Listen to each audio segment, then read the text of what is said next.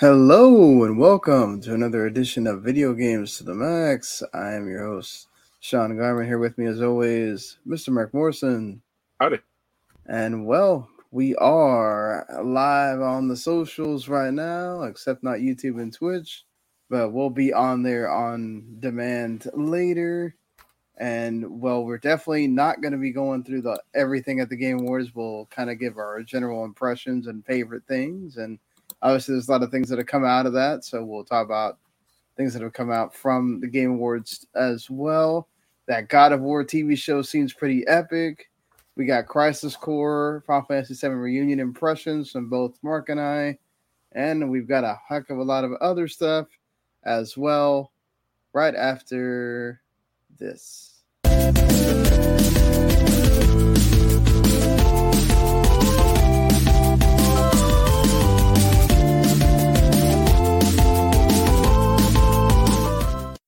You are listening to Video Games to the Max. All right. Well, so just so we can get the housekeeping out of the way, of course, if you're the first time you're watching us here or it's the hundredth time, we always appreciate you. Welcome to the show. Hope you like it and stick around. And if you can't watch live or whatever when we record, we usually record pretty late, so that's okay. You can always watch on demand on YouTube, WTM Network channel there. You get not only what we do here, but also all of the other stuff. We have Tatakeki that does anime. We have MMA from Marks that does mixed martial arts, and we have a whole crew from Mark Radlich that does movie reviews. They just did the Avatar uh, Way of the Water review. So if you wanted to check out their thoughts on that, you can certainly do that. Metal music, TV shows, everything there, they cover that. So uh, we pretty much have a big smorgasbord of stuff here that you can enjoy. You can also we have a W2 network on Twitch. You can watch the show on as well if you prefer Twitch. Uh, we also have a Facebook page, W2 Network. We have our Twitter. You can watch us there, and also if you prefer to just listen on your podcast place of choice, which you know that's still how I enjoy most of the things that have now gone on video. I still listen through podcasts. You can do that on any podcatcher of your choice Apple, Google, iHeartRadio, Spotify, Amazon, wherever it is that you like to listen, we're on there and you can subscribe there. And then anytime we do a show, you can catch us and you can subscribe to the whole network on there as well if you want to listen to other folks' uh, stuff here. So, that being said, let's get on with the show here. I know it's probably the oldest thing that we're going to talk about, but it's probably still the most newsworthy thing uh, that's happened since we're kind of towards the end of the year. This is when everybody's doing their their own game awards, uh, their own uh, choices for who they think is going to be the winners. Uh, so you don't really get a ton of news, that kind of thing. Things are kind of like taking the break before we get into the next year. So I don't I don't want to go into like everything that happened and all that stuff. It's it's been way past that. But what did you think about I guess the show in general? Compared to the other years. I mean, it got uh, a heck of a, you know, it went over 100 million viewers um, at one point throughout the show, which is an incredible number considering it's, you know, only 10 years old, about to be 10 years old next year. Uh, they seem to give the awards a bit more clout, even though they still skipped a lot of them. Um, and I thought the announcements were pretty good, but what did you think overall, Mark? I mean, it was fine. It didn't seem any like different than the other years they've done. I mean, the, I mean, they took like the judge speech went on for like a little too long. I thought, well, everyone thought, uh, and that kid in the end should be shot, but that's about it. yeah, he was, uh, I think, uh, arrested or at least they they tried to charge him for that. But I mean, I think personally, I think the only thing I remember really from the show is like everyone on Steam trying to win the Steam Deck from it. yeah, um, I thought that they did a really good job of making the awards they did announce very important with having the big name actors, which I think shows a lot of how the show has progressed. And it's it really is. It, it did feel like a little bit of that Oscar, a little bit of that Golden Globes, like look, Al Pacino can't read, but he's there. You know, like that's a big deal um, for for the game. Some, yeah. weekend at Bernie's and just propped him up in the corner or something. um, but yeah, yeah, and, and the announcements I thought were pretty good. I like the fact that it didn't like it didn't feel like it overstayed its welcome this time. Like a lot of times, the Game Awards feels like it goes on way too long, and by the end of you get to that like last hour, you're just waiting for it to end. Uh, it didn't feel like that this year, which I think is a something that's worth saying. Um, it's worth pointing out because I'm glad that they improved that. He really did actually like listen to people and and know that we had complaints about that and you know it's it's cool that he he listened you know um they did have some big announcements like that final fantasy 16 trailer uh they had uh armored core 6 um they announced the is that where they announced the horizon multiplayer no they've just been talking about that but no they didn't show anything off or anything um i couldn't remember because they've had the news come out about it since then, so it's like I couldn't remember if they showed. They showed some Horizon thing though. It was the DLC. They showed the DLC. Yeah, for Forbidden West. Um, you know, so Sony had the Street Fighter Six got shown pretty early. They had the that Dead Cells partnership with Castlevania, which was pretty cool during the pre-show. Um, Hades Two, which that was. I mean, people were kind of talking about that, but it was still pretty shocking that they they did it Death Stranding too. Right. I, overall, I mean, these are some. They had some pretty big announcements, uh, and cool that you know we got to see them there. And then that clip from the Super Mario movie was uh, pretty fun uh, as well. So, yeah. I mean, I I showed him the trailer after it happened, but that I showed him Jens the trailer rather, but that crime bot crime boss Rockay City game. Yeah, I, I, watched that and I was like, this is what Saints Row should have been. Maybe yeah, they totally game- they totally nailed the ninety, getting everybody from the nineties. maybe not from a gameplay perspective because I'm not sure how well like the whole online thing is going to work or like first person stuff, but right, like from a cast perspective or from like a tone perspective, it's like yeah, this is really what Saints that Saints Row reboot should have been. Yes, exactly. That was like man all of these actors are on here and actresses that's that's pretty awesome i definitely want to check out how that all comes together for sure. Yeah. Um yeah i mean we also you know got some other cool stuff on there. So like i think he pretty much nailed it as far as what you kind of want from the game awards. Again like would you love more awards being shown off and everything? But i think I'd rather what we got than a five hour show because we have to try to do everything in it. Yeah, I saw some so. people complaining on Twitter, and my response was, "What you want to want him to bring back G4 you then?" yeah, I mean, if that's the thing, is like he has to cut something. So if you cut a bunch of the announcements, oh, I mean, uh, you know, like personally, I would have cut. Yeah, I would have cut that one of the at least one of the music performances. Yeah, but I think the music he uses the musical performance to bring in the people that are not the hardcore gaming crowd, um, which I can kind of understand in a way. Uh, I but, don't I mean, care for them really. I mean, the the one with the Game Awards orchestra, that one obviously is cool, but I I tune out when we get to those where we're having. Yeah, it's like no, moments, no, offense to yeah. Bear McCreary, but he's not gonna bring in people or you know like non gamers because most gamers. Well, but Hozier is you know.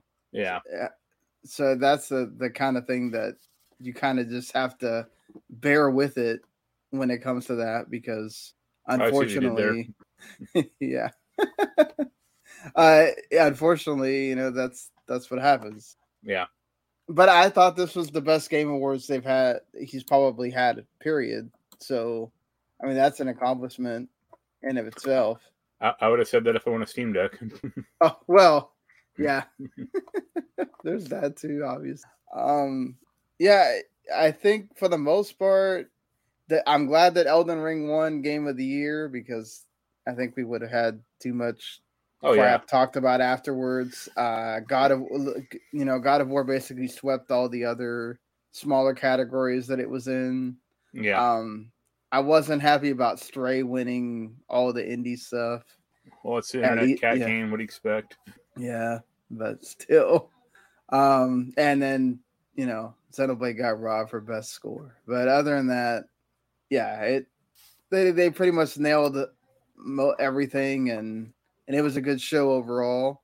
Uh, there's a lot to take out of it as far as what's what's coming, and you know, one of the things that they they had Kojima there to announce Death Stranding 2 with some of the actors and actresses. And then we have a Death Stranding movie happening. So yeah, yeah. I wonder who's going to be in the cast. I is he going to just bring everybody in from? I, I doubt everyone, but I'm sure he'll get Norman Reedus in there. Oh yeah, of course. You know he's he's got to be in there. I think uh, uh, what's her name, Léa Seydoux, actually has a career, so I don't know if she's going to be too busy or not. well, maybe for the actual movie. Well, yeah. Which you would think is going to be the the bigger deal, right? Um, I mean, what did you? I mean, I I still haven't really played Death Stranding, so I can't comment on. Like, what did you think about? I guess the Death Stranding two announcement, and then I guess knowing that now we're gonna have a movie. I mean, I mean, the game looked fine. Like it looked. I mean, it's looking like he's finally mixing Metal Gear with Death Stranding because like that thing is pretty big. Uh, yeah, movie might be okay. I mean, it's a weird game to adapt. I would say because of how much like backstory there is, and you know just how much like I wouldn't say the game is like plot light, but there's a lot of you have to kind of infer, and they just kind of dump like dump plot at you at, at certain points. You know, like what the fuck is going on here? uh, I yeah, I could see them trying to, the inferring stuff. I mean, that happens in movies. You can certainly uh, get away with that. Uh, I don't know about sitting there for ten minutes and just dumping plot on you, but right there's enough action and enough drama in at least the cutscenes and things that I've seen that I could see it working pretty well as a movie. Uh, yeah. I mean, Kojima's always wanted to do a movie, so uh, you know, if if he's not going to be allowed to do a Metal Gear movie by Konami, I think this the best thing you're going to get. Honestly, to be fair, Konami's not doing a Metal Gear movie either. So, well, I'm just saying if if if I mean, Konami would let him do, yeah, yeah, yeah, he owns Death Stranding, he can do it. But I'm just saying, like, if Konami were to let him do uh, a Metal Gear movie, that would be awesome. But you know, they're probably not going to. Uh, yeah, so yeah. it would cost as much as the whole Avatar franchise. God, that's yeah. I don't, I don't know about that, but yeah, definitely is for one of the movies, sure. Um, yeah, it, I think that I like the fact that we're going down this road of video games are having all these adaptations and finally getting their due that they can. Well, com- you know. com- comics have been mined pretty heavily, so that's the only thing left. Yeah. Uh, I, I, mean, well, yeah, that's true. They they've kind of been saying this for a while. Video games are going to be that next thing that they're gonna try to see which ones they can come in to make fran- movie franchises and make those things last. But you know, uh, DC's trying to get themselves back on the map here. So if they can get that working, and then you get video game stuff, so why not? You'll have franchises for the next two decades or whatever. Yeah, uh, to go through, uh, for that matter. But I mean, that wasn't really the the only thing that kind of come out of that. They did talk about Armored Core Six was one of the bigger games announced. It was, I wouldn't say it was a surprise because I think we kind of knew about it. I think it was a surprise that they announced it there. And it was like the last trailer. right, the last big trailer. And then, you know, they had to come out and basically say, like, hey, just letting you know that it's not going to be um like Dark Souls with mechs. Yeah, you know, like yeah, I mean, have you played any Armored Core games? No. It is basically like here, like menu, like menu focused to an extent. Like here's the mission. You know, just pick mission from from a from a mission list and hit go, and then then you actually play the game. Yeah, I mean, they did say that they're in in what they talked about here. They're highlighting that the bosses are going to be the main focus of the game, or the big highlight of the game. You know. That's the weird thing because yeah. Armored Core never used to have bosses, or used to have like mech, you know, like just regular mech bosses, not building size, what the fuck this is going to be, you know? Yeah, I mean, they even went to the point of saying the essence of the battles in which the player reads the enemy's moves and then plays games with them is, of course, provided as is typical from From Software. Um, but in this title, both the enemy and your own machine are aggressive and violent in their attacks. We're developing the game so the players can enjoy the dynamic and intense boss battles that only mechs can offer, along with the unique aspects of AC, such as how to assemble the right parts, take on the strongest enemies. So it looks like they're definitely trying to put some know of the how- Dark Souls in it. You know how, or like some Pokemon franchises or generations, you can carry over saves? Yeah. They used to do it with Armored Core also, like way back in the day. Oh, really? Okay. Too bad you can't do that now. Like I have an Armored Core 5 save from PS3. Let me load it in my PS5 and go. I mean, but what would you do with loading that save? I mean, to it- have all the mechs or no, it's not really. It's not really mechs. It's mech parts. okay Like- mech parts? Okay. Yeah, I mean, pretty much build a mech from whatever you want. Uh, so different heads, different different torsos, different arms, different legs, and then weapons, stuff like that. And it would carry over like some money as well, because the game is like just basically like mercenary, mech- mercenary. The game. Yeah, I mean, at least you know between building this and are making this, and they are going to make more Dark Souls type games because he said that uh, after winning the Game of the Year that they've kind of been inspired by everything that's happening around Elden Ring to keep doing their thing. Uh, does that bring you some joy knowing that we're gonna? I mean, I like Elden. Ring because it's like an open world game. If they go kind of go back to like their like Dark Souls or Bloodborne style, I don't think I would like it as much. Actually, I can assure you I wouldn't like it as much. I mean, they they could have both, right? They could have Not really. the one. It's, it's kind of one or the other. Well, I meant like you could have both, as in, you know, one time you have more of the Dark Souls Bloodborne, and then the next Yeah. one is more like Elden Ring. Right. So, uh, and I don't think they all have to be these epic experience. You could certainly have smaller ones as well to try to I I get more people. I Yeah, think you're wrong about that. or you know, the the fan base would riot. Yeah, I don't know. It depends. Uh, they are obviously okay with waiting. So if Yeah. they, if he wants to make them all kind of big in length, then go for it. But I think there was definitely a lot of people that would want to that would love to have a Bloodborne too, or, and not just everything be focused on like, okay, what's the next Elden Ring thing that they're gonna make? Right.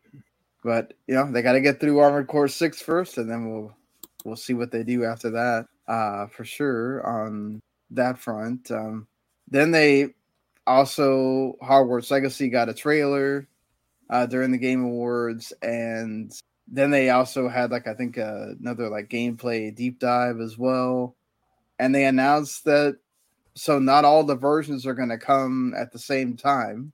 Uh, I guess as a way to make sure that the current console and PC versions are going to still come February 10th.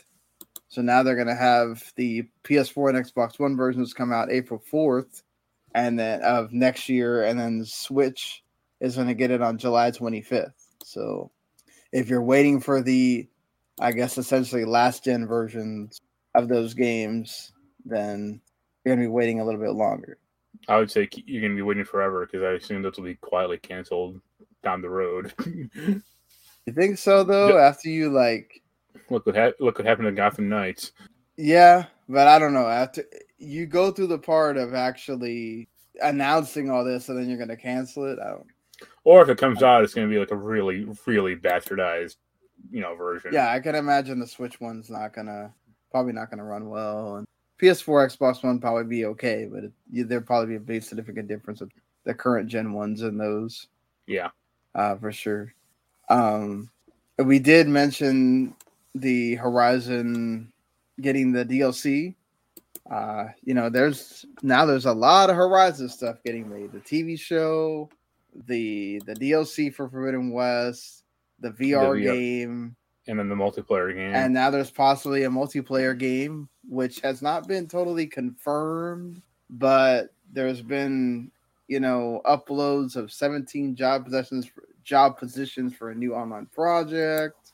Uh, Guerrilla is mentioned in it. You know, looking for a new lead world designer to begin expanding the Horizon universe to a multiplayer audience. There's a lot of, I think we talked about the the possibility of being an MMO. I mean, I think we we said that I don't know if we want to see that necessarily, but I I just don't think Horizon has enough like lore or story to make it interesting personally. well, I mean, do they really have to if it's just multiplayer focused? Well, because you're still gonna have to play someone who has that stupid focus thing on his or her face, you know, ear. Like, they, I guess they kind of wrote, wrote that a little in the second one, but like, the thing about the game is like she's supposed to be like a special character, and you know, well, it's like now I just have now there's you know ten thousand of these people running around, you know, this thing, and we're all trying to take on the you know robot woolly mammoth or whatever. Yeah. I mean, I could see it working from a perspective of, I mean, that is one of the things that people like doing in those games, of just going out and taking those down. And one did that with a friend. I mean, it just mm. reminds me of like how they keep trying to spread Resident Evil like into like a multiplayer game, and Right. they yeah. keep- they they keep trying, and aside from the first one, that PS2 one, like they always fail. Yep. Like, like- I could I could see it being like a mode that you put in like the mercenaries. yeah, but even like that didn't even like launch it. I mean, that's still not even out Well, the mercenaries mode for Resident Evil is for Resident Evil. Uh, for Resident Evil, not 8. not not Re:Verse. I'm talking that's what I- about the that extra mode. yeah, like, yeah. But I. I was talking about Re:Verse, like that. Yeah, that Re:Verse thing. It's like yeah like i just i think it could work necessarily from a per, that perspective i don't know that it's going to be this awesome thing that catches on i mean it may do decently well like the ghost of tsushima one um i'm sure that whenever the if they ever do release factions for the last of us one it will do well but i don't know that it's going to be this immense thing that's going to be something that they need to keep iterating on constantly. Right. um and you know making sure you have updates and all that stuff. I applaud them for wanting to keep expanding their universe but i think it's also like bordering on the it's becoming too much. Yeah, i mean i don't know. You're the one that that plays That- you know that's played these games That, that's why. That's why I said I don't think the the universe can support all this crap. I mean, the, the TV show is different, but like right the VR game, the multiplayer game, the inevitable, well, the DLC, which might be interesting, just from Right. like a like I want to like explore like a Hollywood movie lot or something, um, and the inevitable sequel. that's you know it's coming down the pipeline eventually. yeah there's going to be a horizon 3 just so they can i guess end aloy's story or whatever they're going to do with that There's never going to be an end. maybe not maybe they just keep uh just keep that thing going until it Yeah. just they burn it to the ground and people don't want anything to do with horizon anymore after that I mean, it kind of Um, felt like that after the second game. So it, it does say something that once again it did not win anything yeah, at the game awards it totally got beat by other games right. uh, when it comes to that. So that's uh, pretty interesting on that front that they they didn't gain support in order to like actually win some of these awards. So sucks both times. Horizon gets just completely mauled by another game, first game was uh Breath of the Wild. an accident or you know that was an un- unenforced error second one not so much Yeah, the second one they knew Elden Ring was coming, Yeah. and they they couldn't move it at that point. Uh, the first one they didn't know the Switch was going to be the powerhouse that it has become. right and then obviously Breath of the Wild becoming the that revelation for Zelda that nobody knew it needed until they played it. So yeah yeah, that's uh gonna be a interesting thing when we we come down to this for Horizon. Is something else gonna? I mean, that VR game is obviously only gonna reach a certain audience, right but are they gonna try to do better about whenever that third game comes? Of don't put it in the same month and a week before one of these other big games. that'll, that'll be around right when elden ring 2 comes out yeah, that'll be the thing that you have to deal with after that. Um, so just to stay on the Sony front here because we're uh already talking about a, a Sony franchise here. Uh, God of War. We we had talked about this before. We knew that this was in development, but there wasn't ever really an announcement from Amazon itself saying, "Hey, we're working on this. Hey, it's happening. This is what it's based on." Yeah, all that. Um, now they finally have uh, come out and said it, and so that's the thing is uh, it seems that it's like it's going to be pretty epic. It's you may want to tell what it is. well, the God of War TV show, I said that. So it's Yeah, going to okay. be based on God of War 2018. Uh, they said it's going to be very faithful to the story. Uh, take that what you will.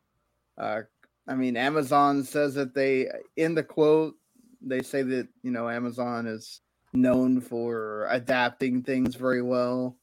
Tell that You to know. Lord of the Rings. Yeah, I don't know about Lord of the Rings because there were certain things I think that they knew they weren't going to do better than Peter Jackson, so they just didn't touch it. Uh, but that being said, I could they do this really well? Sure. Am I going to be interested? Yes. Do I want it to succeed? Yes. Um, I don't. I don't think they're gonna get. I mean, I know he said he wants to do it, but I don't think they're gonna get Christopher Judge to do it. no, but I don't. I mean, think, yeah, I can see him having a role, maybe like Kratos, Kratos as a dad or something like that. But I think that dude is too physically like messed up to do it. Yeah, he he had mentioned it in that speech that he did, where he he doesn't know how much longer he's gonna I be able to do Kratos. he- He's almost sixty, I think, or he might be actually over sixty. Let me check. Uh, and like the re- a reason, one reason got Ragnarok got delayed is because he had to get like knee and hip surgery done. Right, So it's like, exactly. that's not. I mean, yeah, like you can't exactly carry on a Ragnarok t- or God of War TV show. Like, yeah, he's fifty eight, so he's al- he's almost sixty. So I mean, it does have uh, some really good writers and a, a great showrunner and Rafe Judkins who did the Wheel of Time.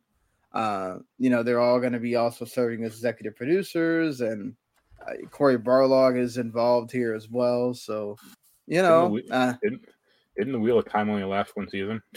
Yeah, oh no, but it's, it's still still- going on. No, it's yeah, still going on. on. Yeah. Yeah. But I mean, and it's supposedly really good. I just haven't.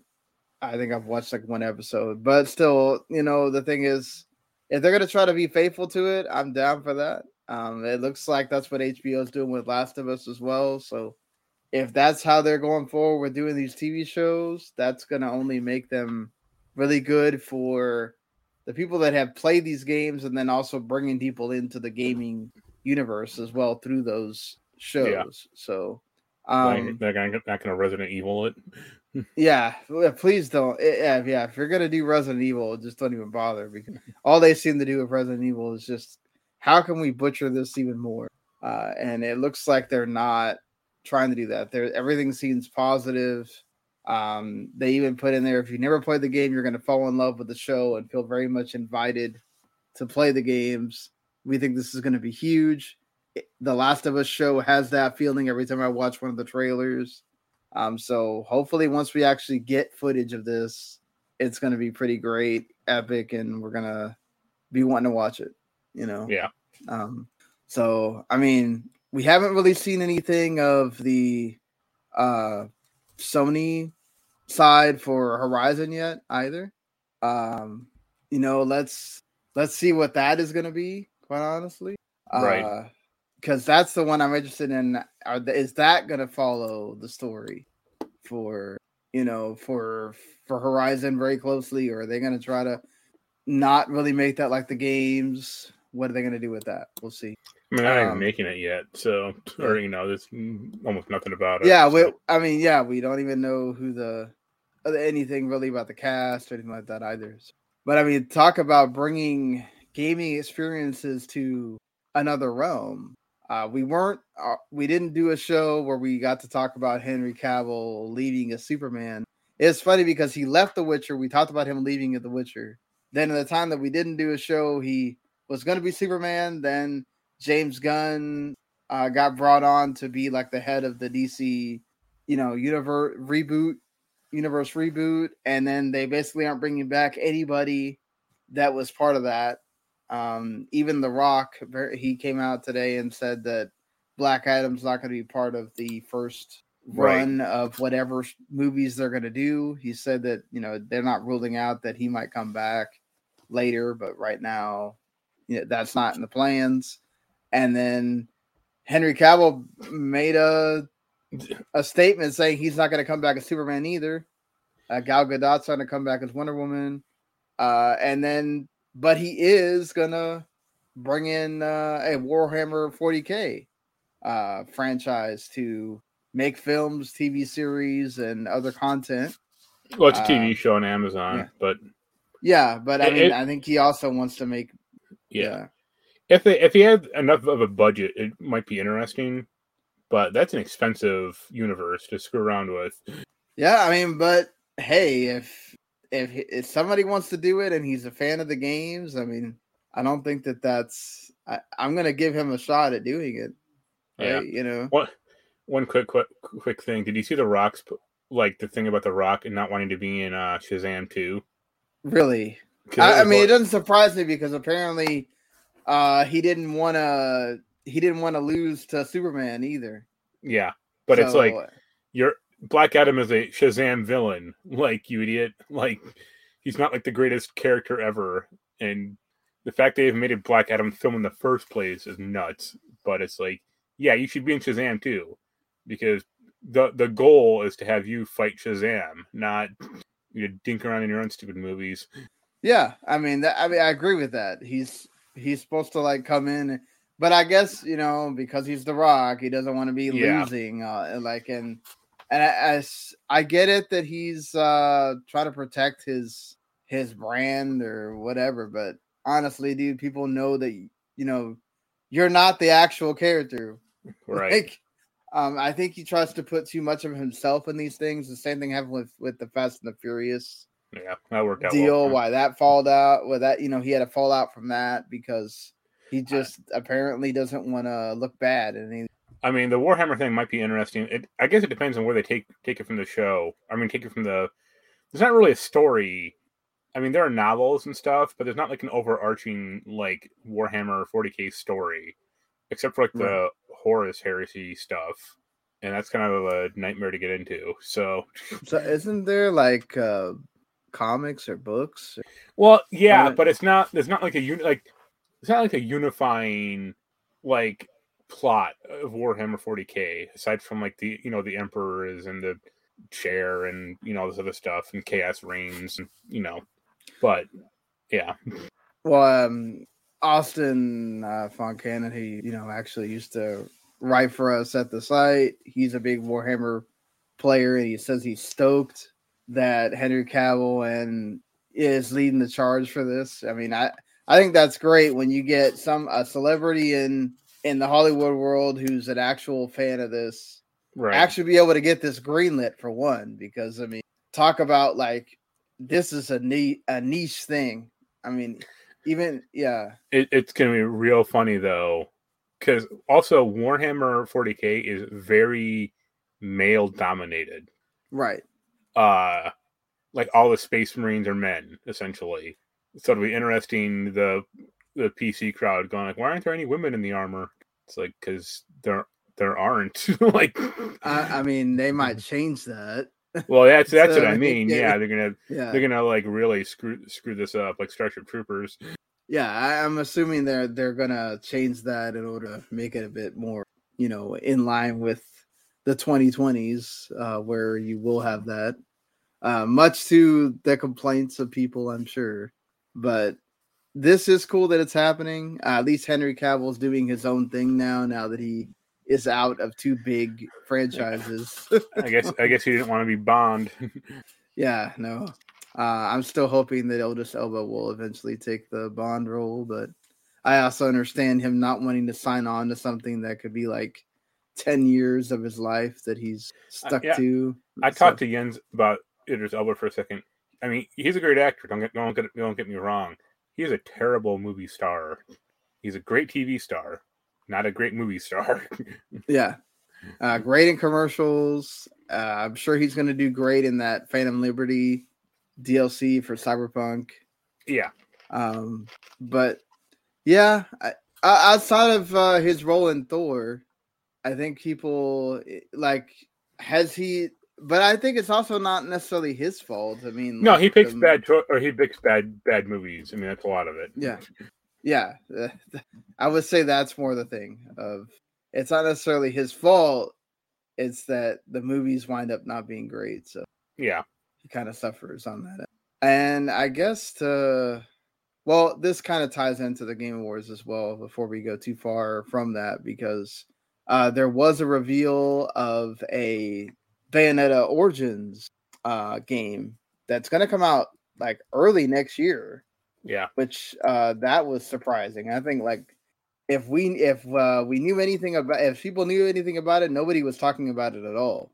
So this was definitely a surprise when they announced this uh Bayonetta Origins game, and then you know you have uh that it's like in a different art style. It looks more like it's out of almost like a a children's book. It looks like Um, Okami, kind of. Yeah, it looked a lot like Okami. That too. And yeah, I mean, I'm interested in playing it, but then this kind of led to like, okay, where are we going with this? Is there going to be more of these? And uh, Hideki Kamiya basically came out and said, "I don't want Bayonetta to ever end. I'm I'm gonna pitch a Bayonetta four, five, and six to Nintendo. Uh, I'm gonna be doing more Bayonetta stories. Um, Well, like- hopefully they hopefully they run better and aren't as all over. the Well, I mean, if they're 3. on the Switch, then there's not a whole lot he can really do there. But um, I mean, what do you think about this? Like, just could Bayonetta really have like its own universe where you have char- games that are about the side characters and stuff like that? And I don't think so. Like, I mean, this is a prequel. I get prequel, so maybe that's interesting enough. But like, yeah, it's like when Uh, they I'm- tried. It's like when they tried to make like Devil Devil May Cry spinoff in like Virgil or you know Dante's son or not. right. I think it was his son. It's like who cares? Yeah, I mean, I think this is obviously this is going to be interesting because it's a prequel, a kind of origin to Bayonetta story. But yeah, when you start branching out to the side of characters, stuff like that, I think you're going to start getting diminishing returns. Um, could there be a banana, Bayonetta four, five, and six? Sure, there could, but and he better start. He better hope that the Switch has uh whatever the Switch Two is or the next Nintendo system is has a lot better uh hardware in it so it can Yeah, run that better. Um just to before we go too far from because we were talking about that for uh, Warhammer 40k thing as well. Austin had a kind of retort to what you said that the lore is all over the place. It's got a giant linear story, but it's all war, battles here, battles there. It allows freedom for storytelling. If it's in the 40k setting, it'll be after the Horus Heresy, so plenty of Marine chapters to pick from. Rumor is that he's playing an Ultramarine, so and he does say that there are female ace Oh. Asteries and battle sisters. So I only know it from the games, and they're Yeah. all men in that. So yeah, well, I mean, Except like for, you like, said, there's a lot of lore there. except for like pilots and shit like that, which doesn't count. right but i mean there is going to be uh that's going to be interesting he's got plenty of universe uh, to go through uh he knows that that story so he's going to know what he wants to showcase in that um, so that's what's cool about having a fan embrace that but is he going to get the studios to go for that that's the thing is whoever's going to be doing the tv show uh with amazon are they going to give him carte blanche to kind of just all right you run the show, whatever, or is he gonna have to make a lot of sacrifices? And right. yeah, I think that's g- gonna be the telling thing on how good that one's. How much is he gonna have to, you know, deal with that? So.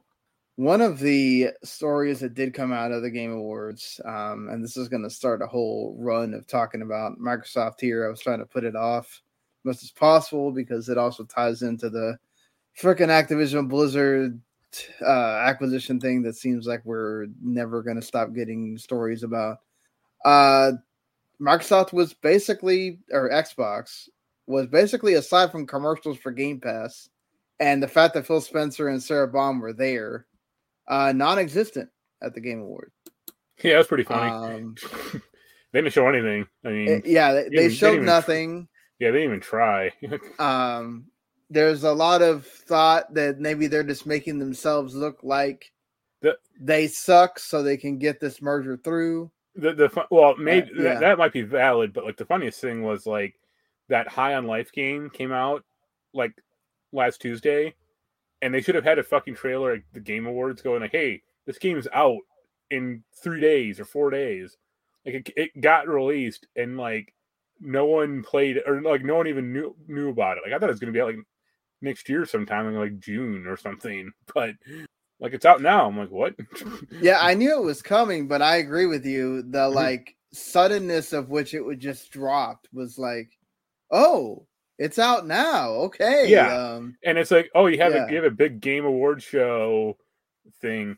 Maybe show a trailer and say out Tuesday, or you know, yeah, Yeah. even that, like it, and it's not your game, right? It's it's a third party, like basically like at the most, if not indie, like maybe you can call it double A game. It wouldn't affect you in the in the acquisition talks or whatever to have at least that and say, hey, uh December 12th it's out, you know, go play it. Um, I have it downloaded. I haven't been able to play it yet, so I can't give my thoughts on it. But the general consensus is that it's not the best game. It's a wonderful like uh entertainment thing. It's funny. Uh if you like Rick and Morty, you're gonna love this. I, I've heard it's only if you like Rick and Morty. You're gonna Yeah. But it's not um as a game, it's very basic. It's not something that's Yeah. gonna knock your socks off gameplay wise. Uh you're basically getting through the game to get to the next comedic bit.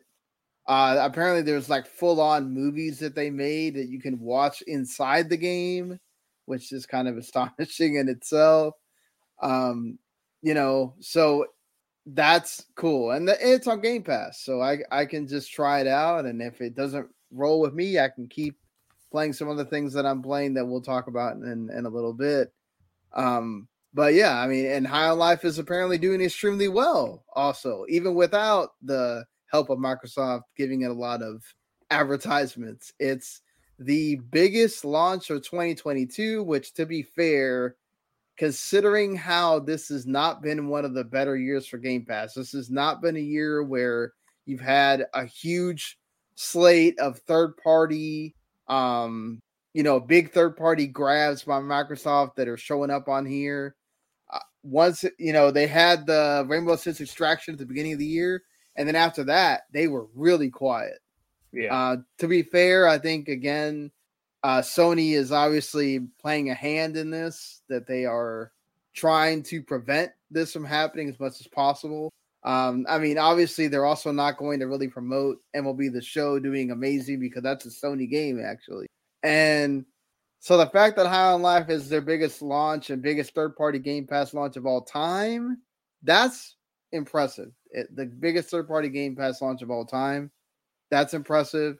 The biggest launch of 2022 is not really that impressive when you look at Microsoft had no first party, no big first party AAA games. They had Pentiment, Grounded finally got off uh, game preview, and Pentiment's a great game in, in its own right based off of reviews. I haven't played that yet either, but it, you know, I don't know that it's this huge accomplishment that they're obviously trying to make it seem like. right. Um, but it's still cool that people are playing it. It's I think it's second right now in the most played games on Game Pass. Um, so that's positive. It doesn't have the like greatest of scores, like I said, because it's really an experience more than a game. So it's perfect for Game Pass. You can try it out. If it doesn't vibe with you, then you stop playing it, you move on to something else. I think if you're like asking people to purchase it, that's where you run into an issue. Yep.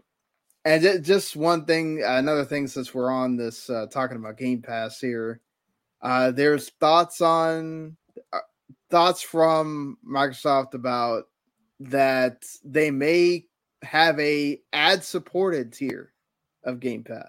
Uh, we've known about the possible that they could have a cloud only tier. That's kind of been thrown around for a while, but obviously Microsoft would have to beef up the cloud service right now. It's not as good as it's serviceable. It works if you just want to play the game. But I think even if you try to put it on TVs right now, it's not great because it's only hit 720p, I think, um, which isn't great for you know playing on your big TV. That's cool for the Switch, but not when you're trying to play big games like the, what the Xbox has. And you know, I think they need to improve that. But could they do an ad supported tier that I don't know what you take out of it? Do you not have PC Game Pass or every half uh, hour just watch a commercial? Well, I mean, yeah, I'm assuming it would be when you first start up the game. Uh, anytime you go back to the home menu to switch out games, uh, it would play an ad or something like that. I don't have a problem with that because as somebody that tries to save as much money as possible with these streaming services, anytime except Netflix that is totally butchering their ad supported thing. Like I don't know why Netflix can't just have an ad supported tier for every single one of their tiers instead of let's like totally downgrade everything just to have an ad supported tier. That seems but they're trying to make you spend money. Like it's not it's not rocket science here. well, no, what I'm saying, like, okay, why not why not give me like save me a little bit like Hulu does? or like Disney does, right? You save a little bit and you get ads. So I'm getting your ads, which are helping you pay for this as well. And you're saving me money, not the Netflix thing where you're like downgrading what I get to to have your ads. That's probably because net, like they have the metrics that ads don't actually work that well, so they're going to get more ads later on. So why not? yeah, but like it does I've just learned to like live with the ads. So it doesn't bother me if they introduce something where it's like uh you know, Game Pass for consoles only and it's got ads or something. Uh, but I, I get the ultimate because I like having the piece and the cloud stuff. So it's gonna be like that one scene yeah. in Ready Player One where it's like they try to introduce ads in the in that thing, and it's like, oh, we have 23 percent of the screen is actually usable, and the other sixty seven percent is just all ads. it, yeah. um, and and just to bring up something that Austin says uh, in a comment here, since we're talking about, uh, we're about to bring up the whole next stuff in the merger. Uh, Sony is uh, Sifu is not exclusive uh, to to uh, PlayStation. It's yeah. already it's already out on Switch and it's been out on PC. Um, that it's coming to Xbox, or well, I think it's coming to PC and Xbox at the same time. But that it's coming to Xbox is really not has nothing to do with Sony. Sony just played for time of exclusivity is what happened probably, and then they they let Nintendo have it first because Nintendo doesn't compete with them, as Sony has said many times in this whole fight with Microsoft is that basically Nintendo is on its own little island, and they admitted that, and and they're not competing with Microsoft. Whereas Microsoft's trying to bring in Nintendo and say, "Hey, look, they are competition as well, and they seem to exist fine without any of this stuff." So, you know, I don't know what Sony's problem is, but the newest thing here for the the merger that we haven't really talked about yet is I think we hinted that this could happen, but it has officially happened that the FTC is they're not trying to completely derail the deal, but they're blocking it to try to get Microsoft to make concessions, which still seems like we're trying to protect Sony's market leadership instead of actually protecting the the gamers. But whatever. Well, the uh, gamers, some gamers are suing Microsoft to stop the deal. So, case in point. it, right, but that's not gonna um, hold water. The FTC basically is you know, trying to stop it. They, you know, we we've all they've all gone. The CMA is doing it. The EU is doing, even though the EU and the CMA are actually going a bit backwards on it. And in fact, the EU has sent out uh documents to I think over a hundred devs trying to ask them what they think is going to yeah. happen. So that's interesting. Um, the FTC basically just wants Microsoft to make concessions here for Call of Duty and and anything else. And Microsoft's already trying to do that. They've they've uh, offered that 10 year deal to Sony, Nintendo, and and Steam already signed theirs actually. If this deal goes through, Sony still has not. And now they're even offering Call of Duty is going to be available to be on PlayStation Plus. I mean, what do you think about this? Like the fact that, hey, this is one of Jim Ryan's big deals, right? He doesn't want Call of Duty going on Game Pass, and then the only option that Sony has is that, oh yeah, on PlayStation you got to pay seventy bucks. So now you're you could technically get the PS Plus service and also get Call of Duty. Do you think this makes it fair then? I mean, it depends on like game with PS Plus. It's only on there for like a month.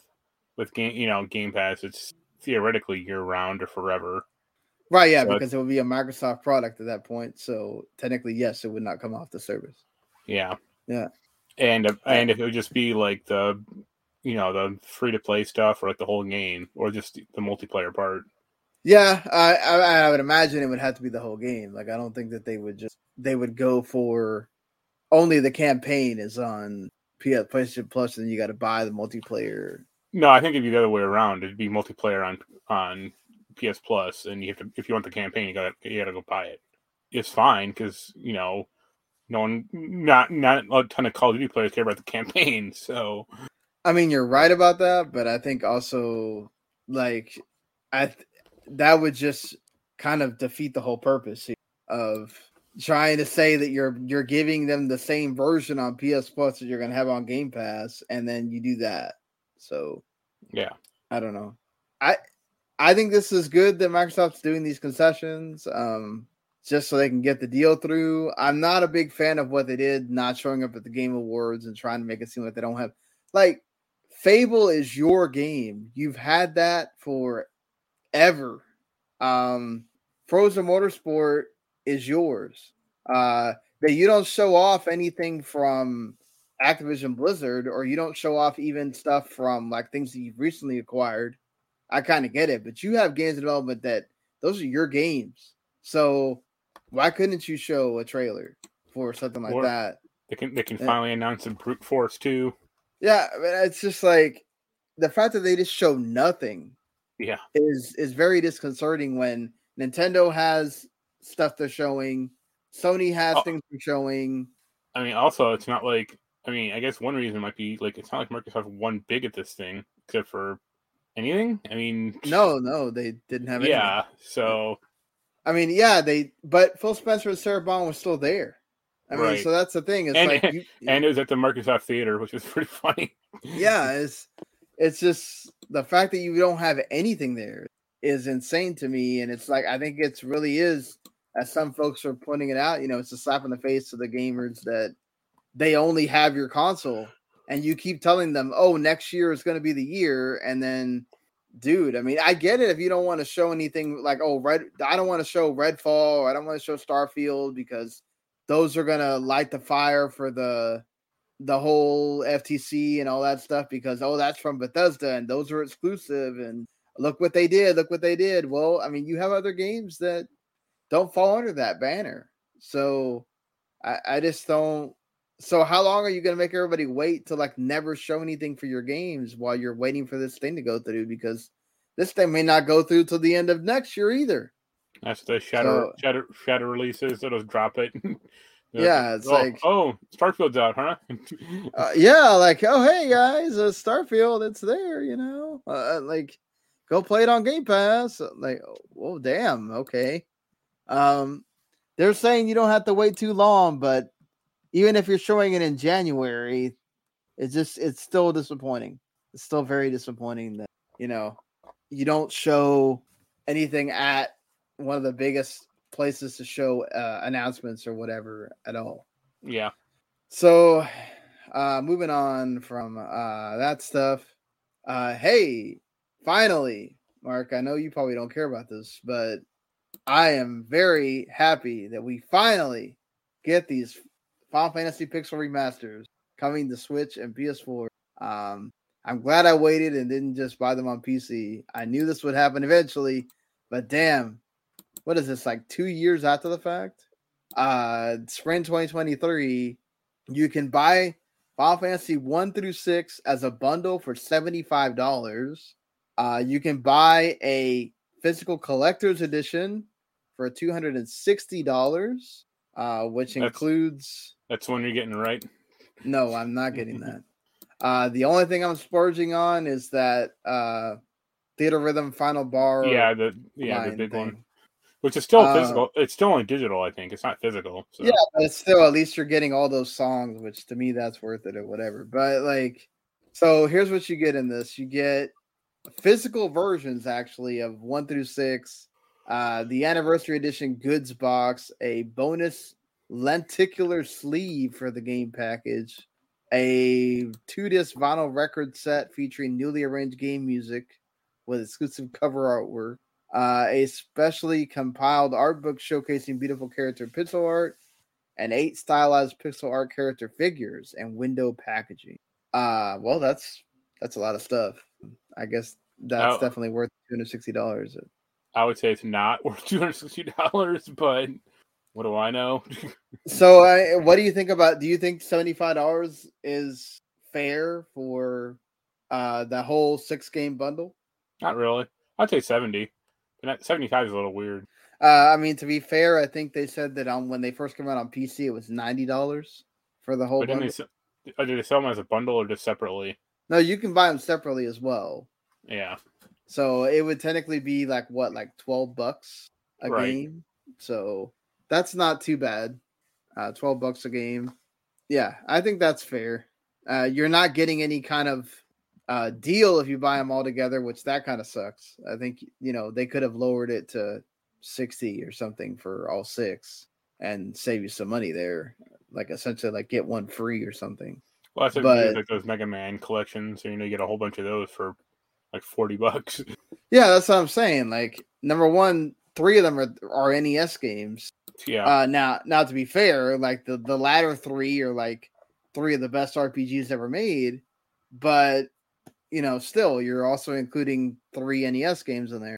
Um, and you're gonna tell me that it's it's not you couldn't let people save a little bit of money on on buying the whole bundle, but it's still it's not bad to if you want to own it all, you can. If you want to just buy four, five, and six, which I definitely think you should definitely buy at least four, five, and six, um, because those are awesome, amazing RPGs that everybody should play if you're a RPG fan. But yeah, I, I'm just glad that they're finally coming, especially on Switch.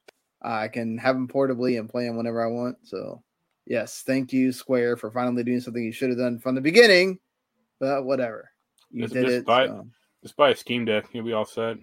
Yeah, but as we'll talk about, I enjoy having things on my Switch and not paying a bunch of money for Steam Deck stuff. Um, yeah, let's talk about some people leaving and some people returning to various job posts here. Uh, Daniel Alegre, who served as Activision Blizzard's COO since 2020, is going to be leaving next year for a blockchain company, Yuga Labs. Uh, they're behind the board a uh, Bored Ape Yacht Club NFTs. Good luck with that. Uh, Yeah, I'm sure that won't fold in six months. yeah, I mean, who knows if he going to stay on anyway after when if Activision Blizzard finally gets acquired by Microsoft. So he's probably just hedging his bets to go somewhere else.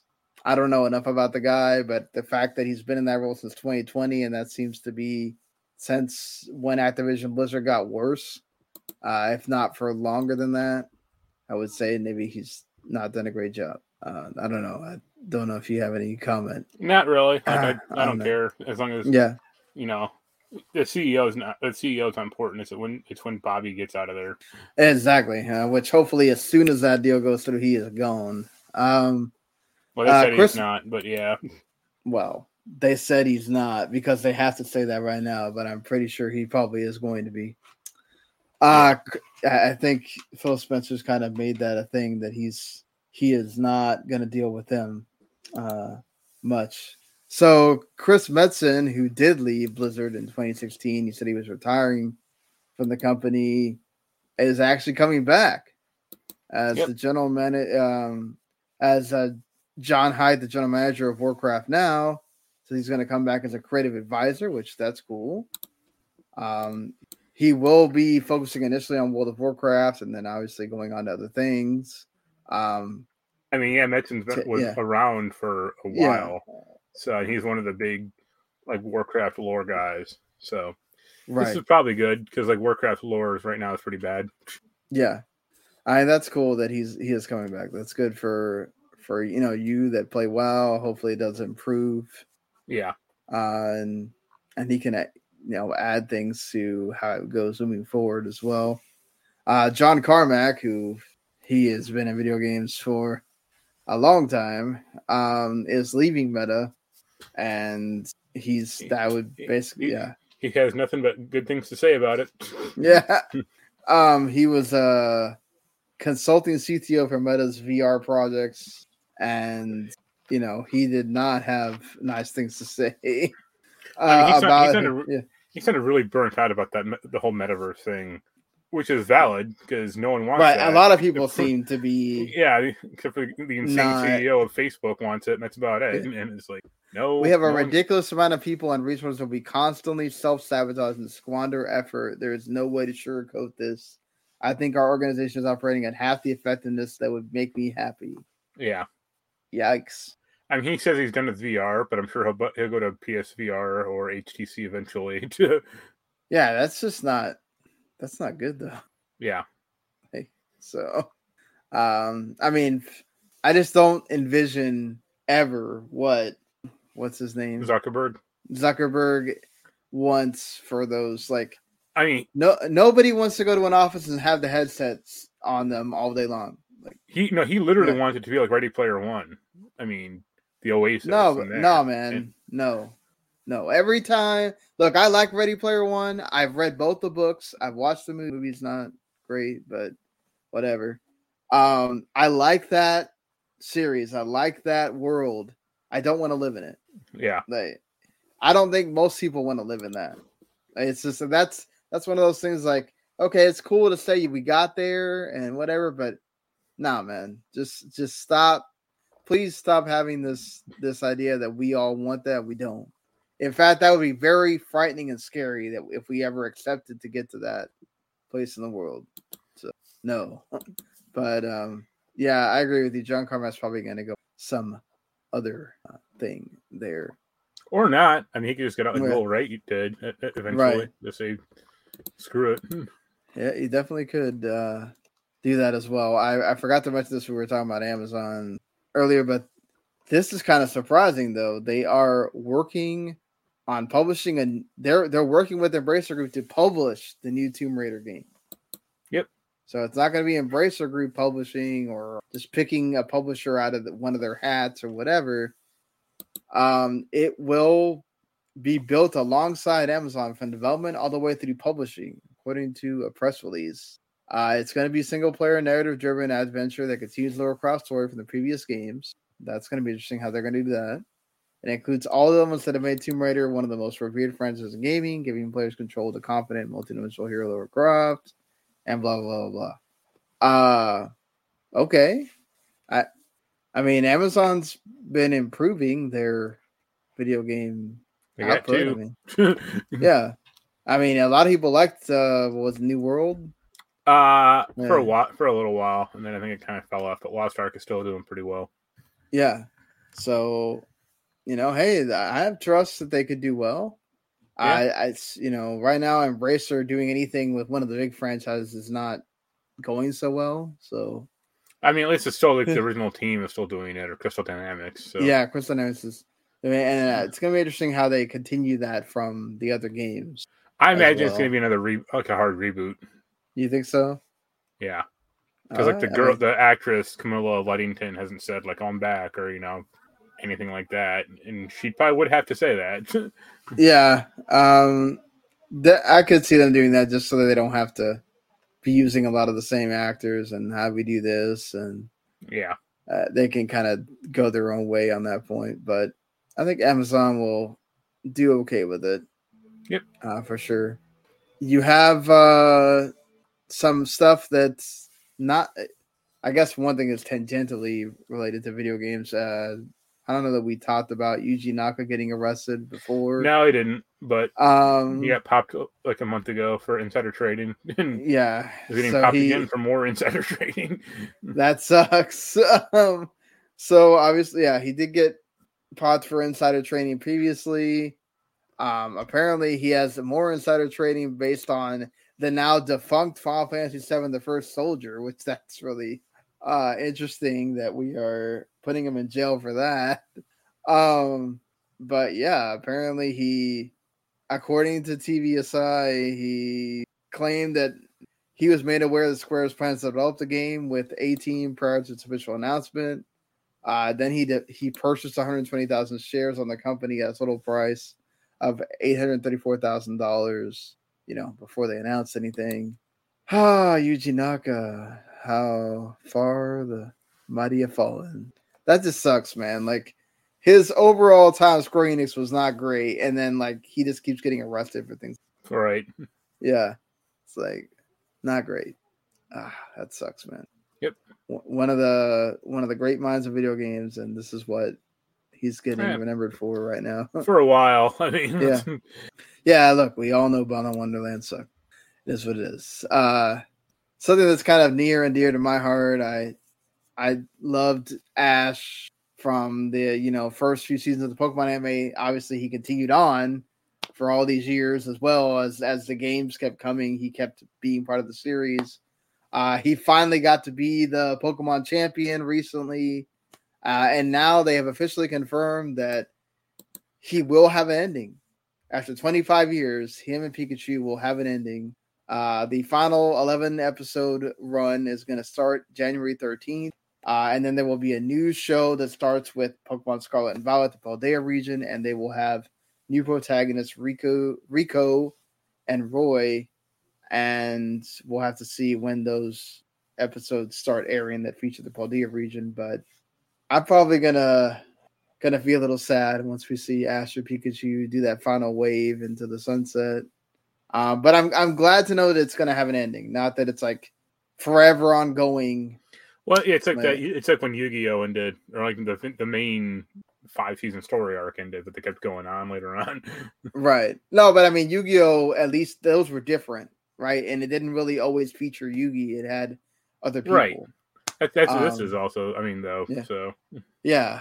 Um I I, I give them props because they could easily just keep going with with Ash.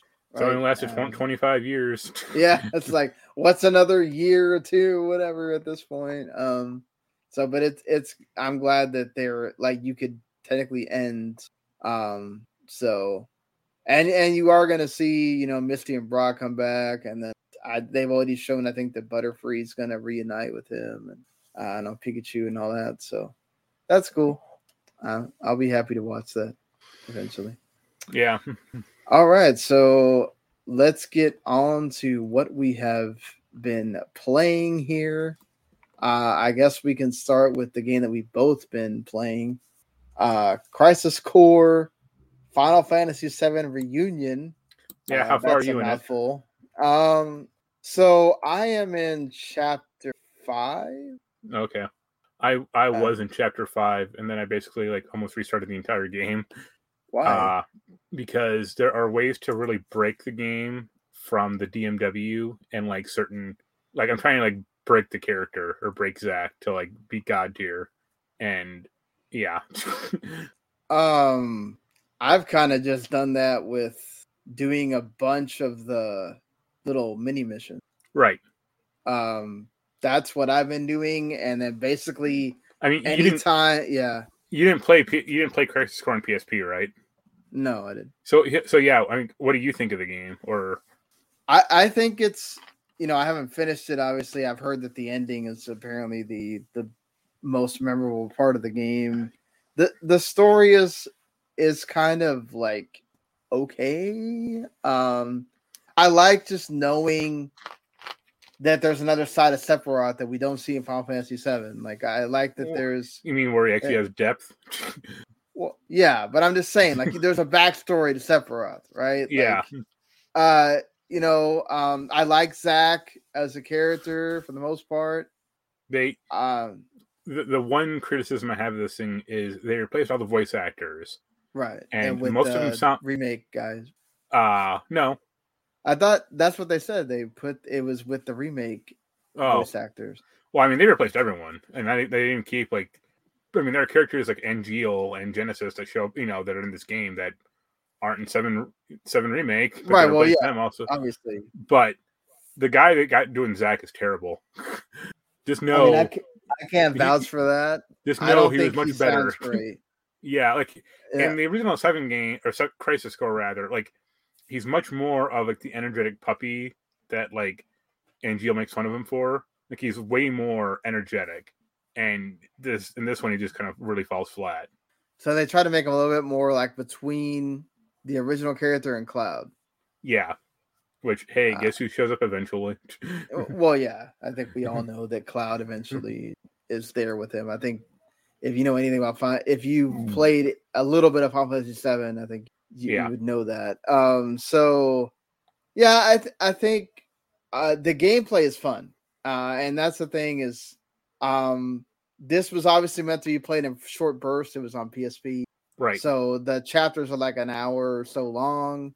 The there's mini missions that you do that you can get items that you would that you'll eventually get in the game by fusing materia or um or just finding it throughout the story but like because i've done so many of these mini missions i already have like all the agas uh which that breaks the game by itself like when you get all the the aga level spells No, no, no. can- trust me. yeah. There, there's way, way further ways to break that game.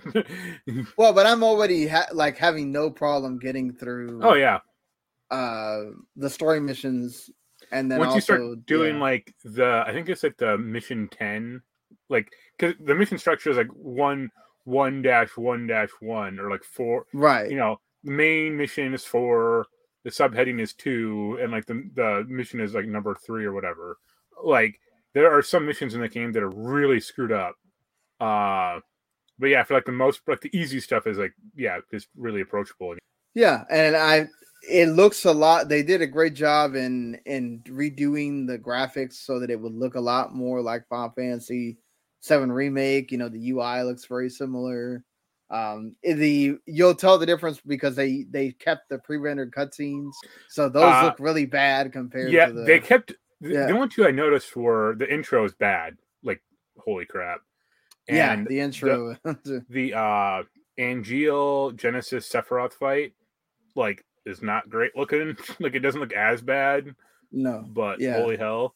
But no, like, they the- said that anything that's in engine, like the that stuff, they kept it all from the PSP. no, because the summons are different. The summon Well, the summons, yes, the summons, yeah. but the ones with the actual characters, that's from the PSP, Oh, yeah. so it looks weird. Um, I'm playing it on Switch. Yeah. Uh, it it runs really well. I haven't had one slowdown. I, I nothing. hope so. yeah. Um, I mean, it's obviously not running at 60, it's running at 30, but it still runs really well. Uh, I mean, I'm I don't know if the characters are gonna look that much better on PS5, No. but yeah, it, I, I'm having fun just be playing the game. Like the, the gameplay is fun. Like, Yeah. um, I It's don't. like- that's the fun part to me. It's like weirdly addicting, you know? Yeah, exactly. I keep doing those missions over over and over and over I mean, uh, it- it- because they are so quick. yeah, it helps. Yeah, it helps that the missions only take like two or three minutes, or you know, it, it depends on how how much you want to go hunting around for crap. But Yeah. But because it like I have gotten to that part where it's like, oh, I think I'm just gonna leave it. I got two of the items and then the la- the two that I wasn't gonna get, that's where I actually got something that's useful. So it's like, Yeah. God damn it, I can't just leave this box here because it might actually be something that I might actually use. right, Um, but no, I, I like the fusing material things neat. Uh, I like the fact that you, anytime you meet a character, they get added to the DMW. The DMW doesn't really mess with you. It's actually really just there to kind of like help you and give you random crap. Like you'll randomly get, uh, oh no, zero MP. So yeah, Yeah. Although know, I, I do the only the only thing is I do kind of wish it was in more of like a level uh structure. Yeah, I, I do like because the gaining levels is random too. That's also part of the DMW. I mean, so it's like It, it is slightly random. Like like there is kind of like an invisible experience counter, like that's Yeah. always kind of running. But I mean that's one of the ways you can kind of break the DMW in a sense. But yeah, so there's, there's a kind of a more, at least with that, like a more traditional level structure. That'd be Yeah, and I mean I don't know if that has to do with because I've done so many of the missions, uh the side missions that like I'm at level 29 or something like that. Uh, Yeah. I don't know if you just play through the story if you'll be still at level 29. Uh, I Uh, mean, you gain some yeah. like you. Yeah. There are some, like I think I finished the PSP one at like forty or maybe like fifty. Yeah. Uh, I, it's been a long time though.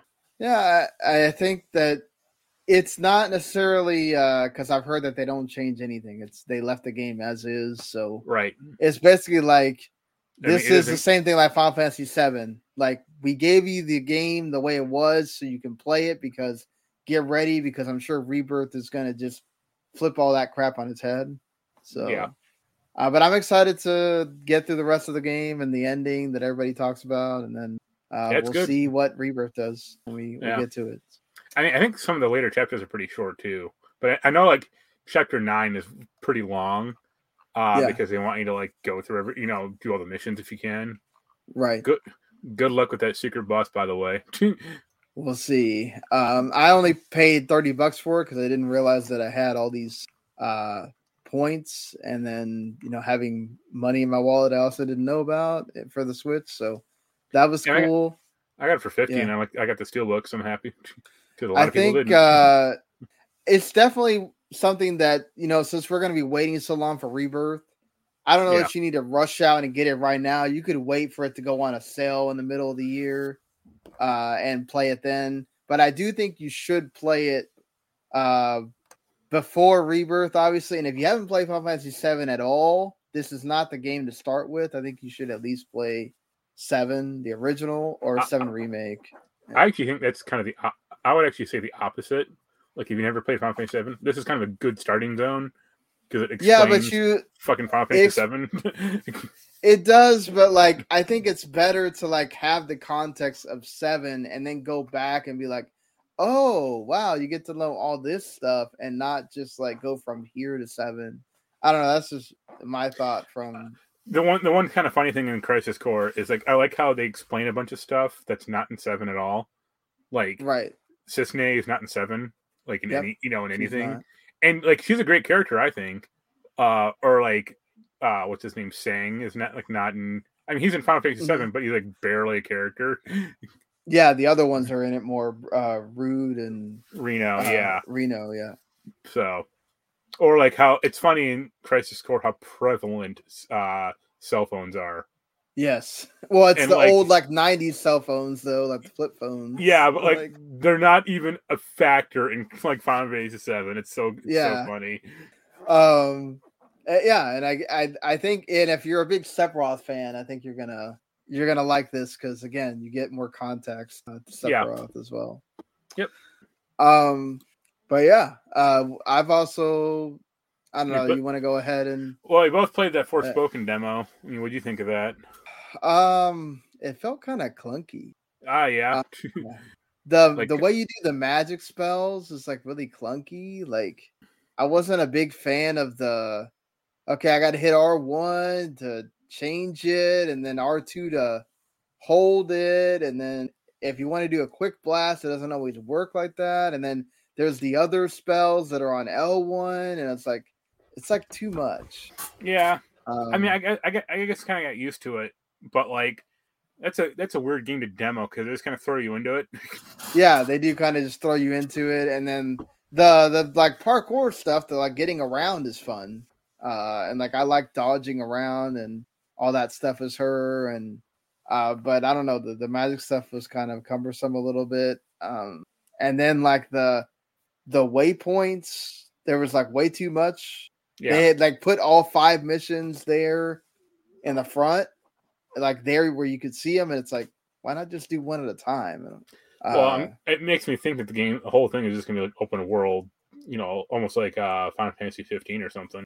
Yeah, well, makes sense. That's where that the Yeah. studios uh from. But Uh, yeah. I mean, you can talk about Chained Echoes, and then I'll talk about my crap. Yeah, I've I've really liked uh Chain Echoes a lot. Um it's on Game Pass, so you can play it there or you can uh play it on any other systems as well or play it on Switch or whatever. But um it's uh pixel art like it looks like it could be a SNES game basically. And it feels very uh, it's old school JRPG goodness, turn-based battles, all that stuff. So if you've been missing a game like that, this is definitely one to check out. Uh, so there's a little bit of like you play different stories and they eventually just all combine into one uh, to go on to like the main quest, which is interesting. Um, I'm still probably pretty early in. I don't know how long this game is, to be fair.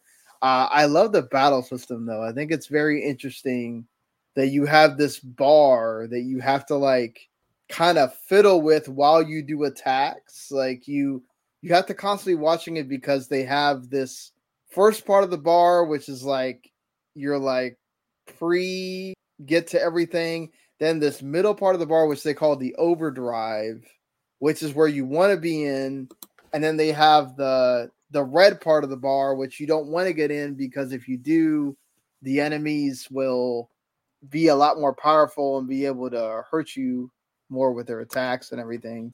Um, I just was really impressed with how they make that work. Uh, there's a lot of characters on. There's uh well, there's supposed to be eight eventually, but you can have a party of four um in there at one time, and then you can switch out the parties, uh, the characters whenever you want yeah, which that's pretty neat as well. As I mean, as long as they're not staggered or dead, uh, you can do that. Which I think again, this was uh, really well done on their part. Um, I th- it controls really well. They move around really fast. It feels smooth.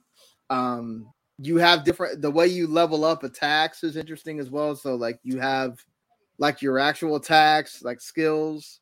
Then you have like support abilities, and then you have um some other abilities. And so you get like stars eventually uh for each character, and you can then decide what moves and attacks you want to do or, or want to gain, and then you can go through and uh, depending on how many of those attacks you get, then you go to a next system where you get more stuff. So, um, isn't it funny in uh, Crisis Core how they have that like reward system at the end of battles that they introduced like in Chapter Five?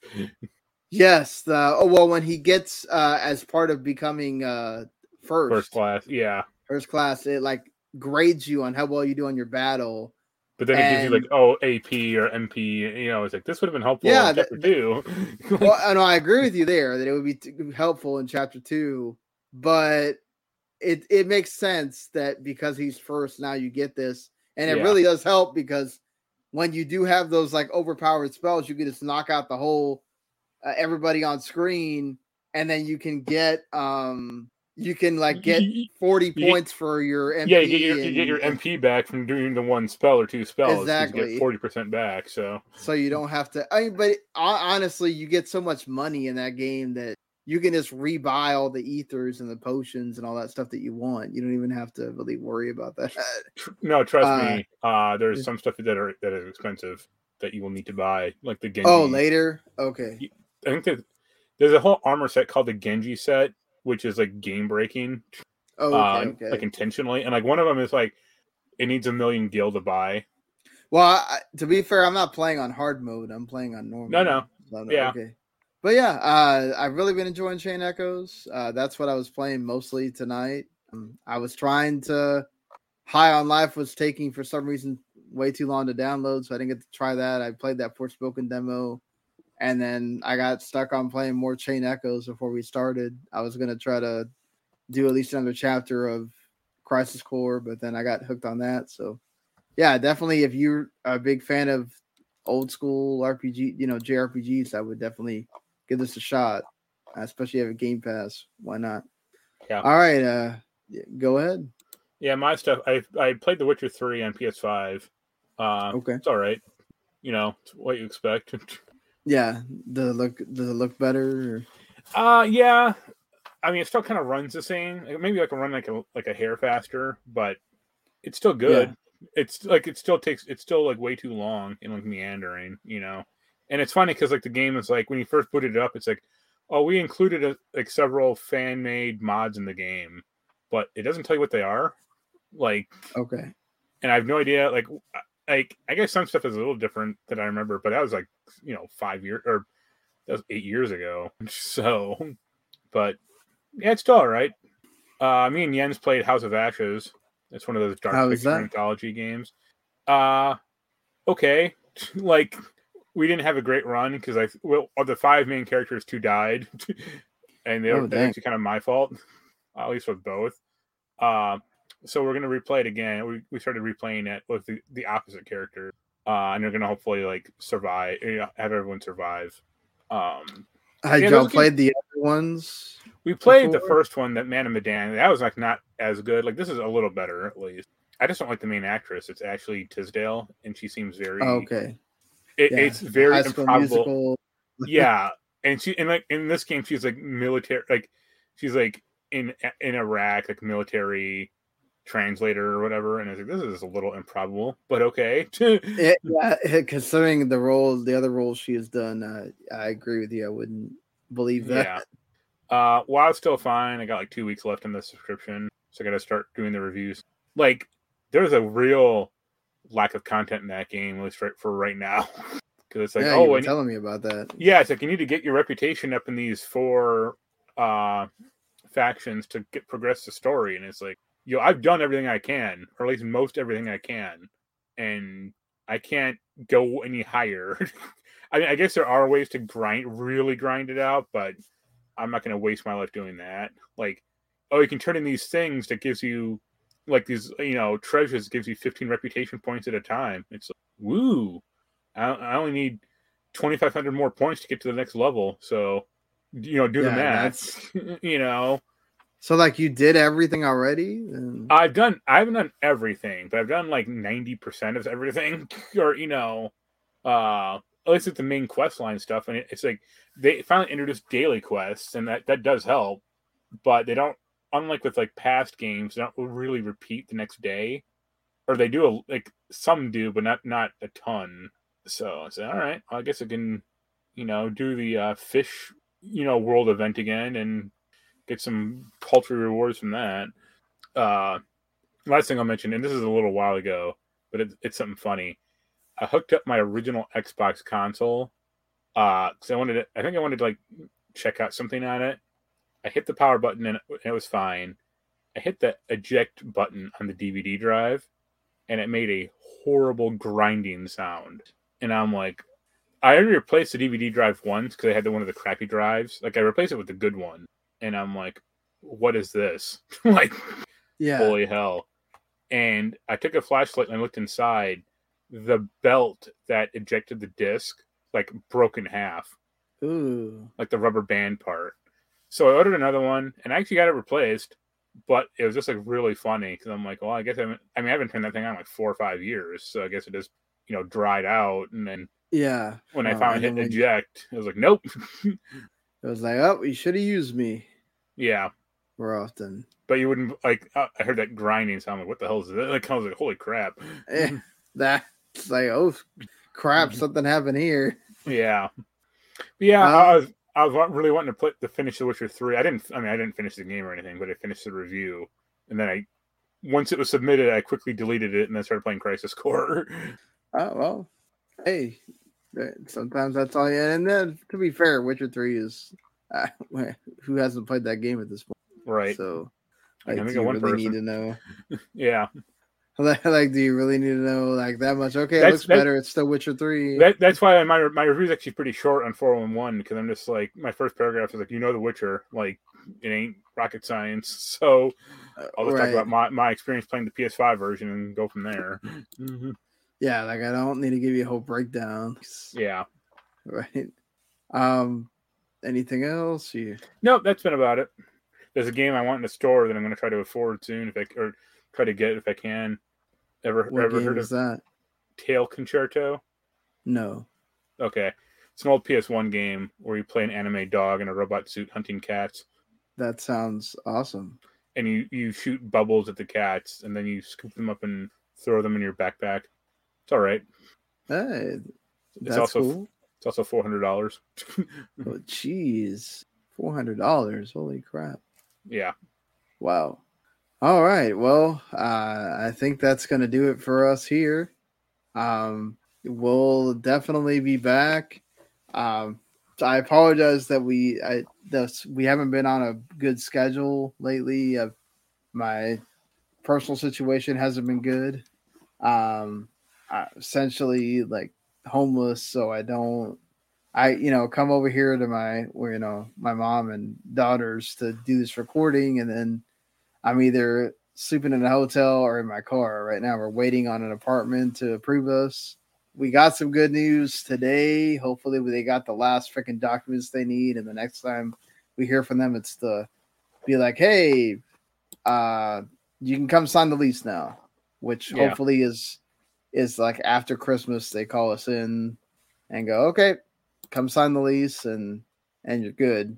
Uh, so hopefully, uh, we can definitely get a uh, most anticipated games of next year uh, show out before the year ends. Um, I have to see how we're gonna do the best games of 2022 because I think I've played at least 10 games that would fit. Um, I haven't played a ton this year because of mainly this issue. So, and then this happens at a bad time where this is usually the time where I'm catching up on all the stuff that I didn't get to play throughout the year. So I haven't been able to do that. So that's that kind of sucks for this. But we'll get to it. Um, I mean, we're at least going to do one more show for the end of the year. I don't know if we're going to do both. Uh, I don't want to commit to too much, and then stuff happens because you know once you're moving, that's another whole thing too. So it looks like the first big game of next year is going to be uh, the One Piece Odyssey game, which is January 13th right now. So I'm excited for that. That looks like it's going to be really good. Um, so then it's a proper like One Piece RPG, JRPG. So uh, has turn-based battles and everything. So we'll, we'll see. Um, I know. I think you've talked about it a little bit of how you feel about the Fire Emblem Engage. Are you gonna get that? I or- actually did pre-order uh, the special edition copy, so I'll get that eventually. Okay, so you won't have to wait too long to get play your your first uh, big game of Right. the year. I still, I don't know. That demo didn't really convince me. I don't know that I'm gonna like go rush out and buy Forspoken uh, now, but I mean, Uh, it's a game yeah. that like waiting for reviews isn't a bad idea. yeah, that might be one of those where I just wait for uh reviews. Plus, who knows how long Yeah, that that One Piece game's gonna take. like I think I might like Forspoken because he seemed kind of janky, like Sonic Frontiers. So Yeah, I may actually like it, but it's not exactly like a like. It, it's not technically broken, but it feels really weird. So that's why I like it. Isn't a good, good review volume, you know, good review policy. yeah, that's yeah, that's not a bad uh, thing to go by there. So, but um, yeah, there's definitely some big games coming in January. We'll see, and we'll see what the that year holds for us. But again, we'll we'll come in and talk about our most anticipated games, uh, at least before the year's out, and then we'll see if we get to those best games of 2022 before the year's out. But uh, enjoy your Christmas, everybody. Merry Christmas, Happy Holidays, whatever you celebrate. Yep. And we'll be back next week at some point. Uh, see you later. Later.